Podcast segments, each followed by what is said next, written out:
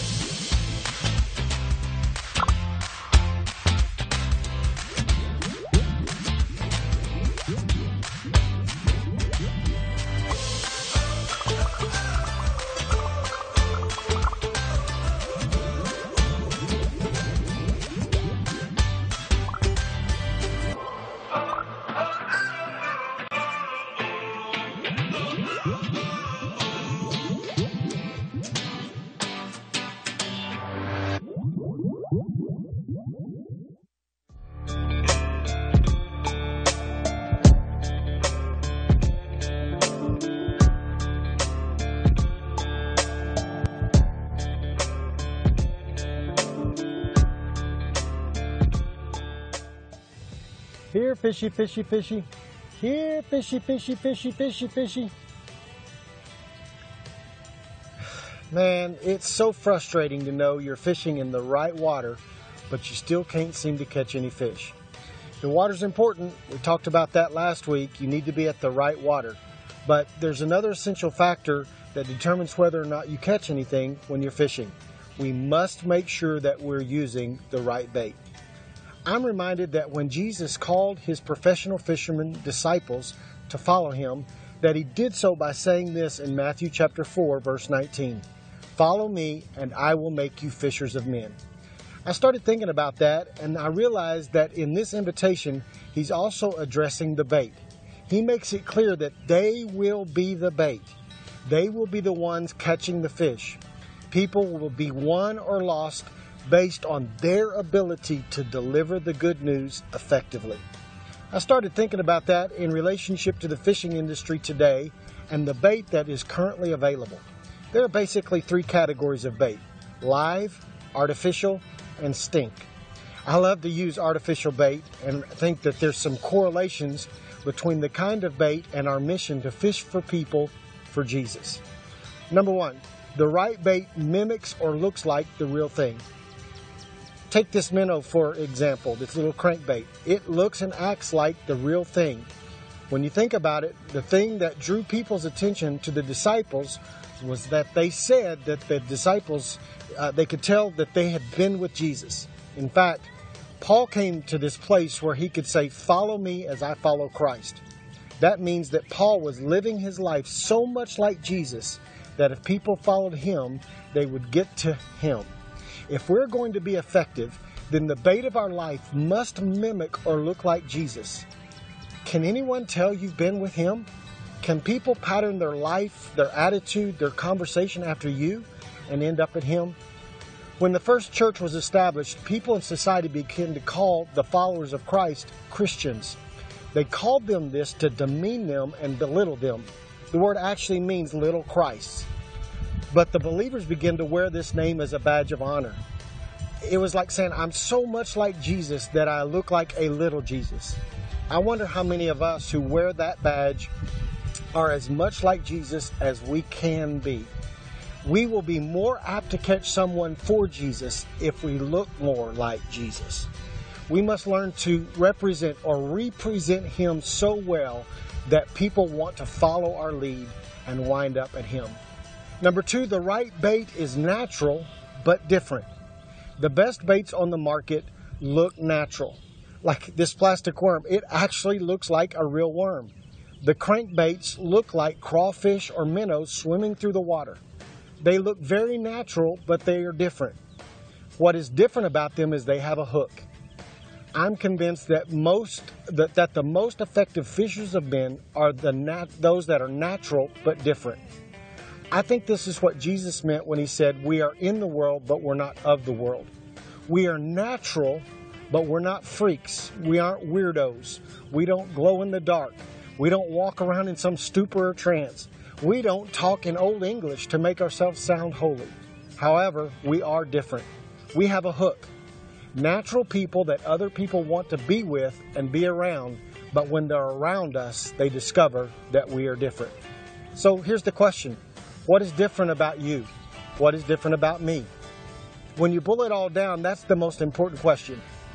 I believe there is a long list of, of differences that we could point out, but perhaps there are really only three main ways that we really need to be different. The first difference is that Jesus said our love for each other would make it possible for people to recognize us as different. I challenge you to ask yourself this question Does my love for my fellow believers and for mankind in general set me apart? Does the way I interact with people on social media, how I empathize with people in distress, how I react to Christ for help, how I respond to someone who does me wrong, does any of that make me any different than the fish I'm trying to catch? Am I just natural or am I natural and different? The second difference is power. When Jesus sent his disciples out to fish in Matthew chapter 10 and in Luke chapter 10, he told them that they would have authority to drive out impure spirits and to heal every disease.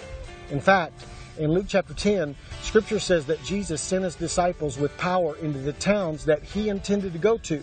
In other words, the disciples, by exhibiting this power, would prepare the people for Jesus.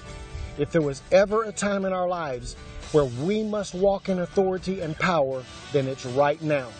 The people we interact with daily right now are sick with fear, panic, dread, uncertainty, and they're stressed out. If we would just walk in in authority and heal their disease, then don't you think we would have a better chance to catch them for Jesus? We must be natural but different. Our hook is that when they bump into us or talk to us, they find the greater is He that is in us power that speaks to their situation. Listen, powerless believers are powerless to catch fish. The third difference is purpose. When Jesus called the disciples, they lived on purpose. Their task was clear. They knew what they were about. I wonder how many of us know our purpose. Are we distracted by life and things and all this other stuff? And the result is, is that we miss opportunities that walk right past us. To catch fish we have been assigned to catch, we must be different. We must live on purpose we must know our calling. We are natural but different in that while others are still trying to find themselves and their purpose, we are very clear on why we are here. Let me remind you why you were caught. Jesus selected you for the sole purpose of catching other fish. All the other stuff, jobs, cars, sports, money, food, are all secondary and should not be our focus. Like Jesus, we should be able to say, My food is to do my Father's will. In other words, when I am fulfilling my purpose, I am fulfilled. We must be clear on our purpose if we are going to be natural but different. So, are you supposed to be an electrician, a politician, a doctor, a lawyer, a handyman, a nurse, maybe a salesman? Well, your occupation may contribute or uh, accentuate your purpose, but your job isn't your real purpose. Your purpose and my purpose at its core is to be fishermen. Everything else is secondary. Third, the right bait is attractive. The best bait is bright and colorful. It's attractive to fish. Just to be clear, I'm not talking about looks or beauty, and man, am I thankful for that. The truth is, Jesus would not have fit into the glamour magazine or Hollywood crowd. Scripture tells us that there was nothing beautiful about him, and yet he attracted people. I believe that's what Paul was saying in 1 Corinthians chapter 9, verses 19 through 23, when he said, Now even though I am free from obligation to others, I joyfully make myself a servant to all in order to win as many converts as possible. I became Jewish to the Jewish people in order to win them to the Messiah. I became like one under the law to gain the people who were stuck under the law, even though I myself am not under the law. And to those who are without the Jewish laws, I became like them as one without the Jewish laws, in order to win them, although I'm not outside the law of God, but under the law of Christ. I became weak to the weak to win the weak. I have adapted to the culture of every place I've gone so that I could more easily win people to Christ. I've done all this so I would become God's partner for the sake of the gospel. Notice, he said he became all things to all men. Then he says he adapted to the culture. Mind you, he doesn't say he adopted the culture, but he did have this ability to adapt to the culture so that he would attract people to Jesus. Are you attracting anyone to Jesus? Does your life pull people towards Jesus or does your life repel them from finding Jesus? We must live an attractive life that causes people to want who we have. So let me ask you one final question Are you catching anyone? If not, then maybe it's time to check your bait. But remember, you are the bait. You must mimic him. You must be natural but different. You must be attractive. Surely you're not fishing with stink bait, are you? The disciples in the early church showed us how this works. In Acts chapter 2, verse 47, it says they enjoyed the favor of all the people. That means they were attractive. And then it says, and the Lord added to their number daily those who were being saved. In other words, they taught us that if we will use the right bait, then we will catch the right fish. I want to pray for you and ask the Lord to help us in this season to be the most effective fishermen that we can possibly be by using the right bait. Father, we come to you and we thank you for the fact that you allow us to partner with you in winning people into the kingdom. So I ask you to help us as followers of Christ to so live our lives that our life becomes the right kind of bait to catch people. I pray that we would mimic your son so that people see us, but they also see him. I pray that in this chaotic season and uh, this crazy time we find ourselves living in, that we would walk in authority and power so that we could heal people from their panic and their, their stress and their diseases.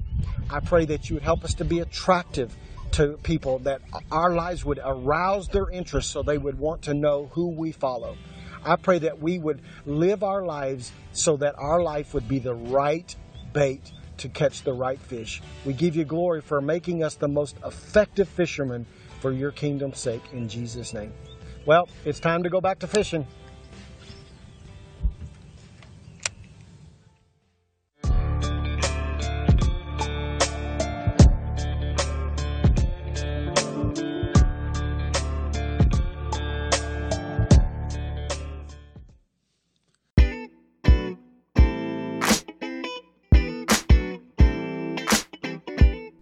It's been a privilege to have you join us for this time of ministry. To find more Passion Church resources or to make a donation online, visit www.passionchurch.tv. Remember, you can't live without passion.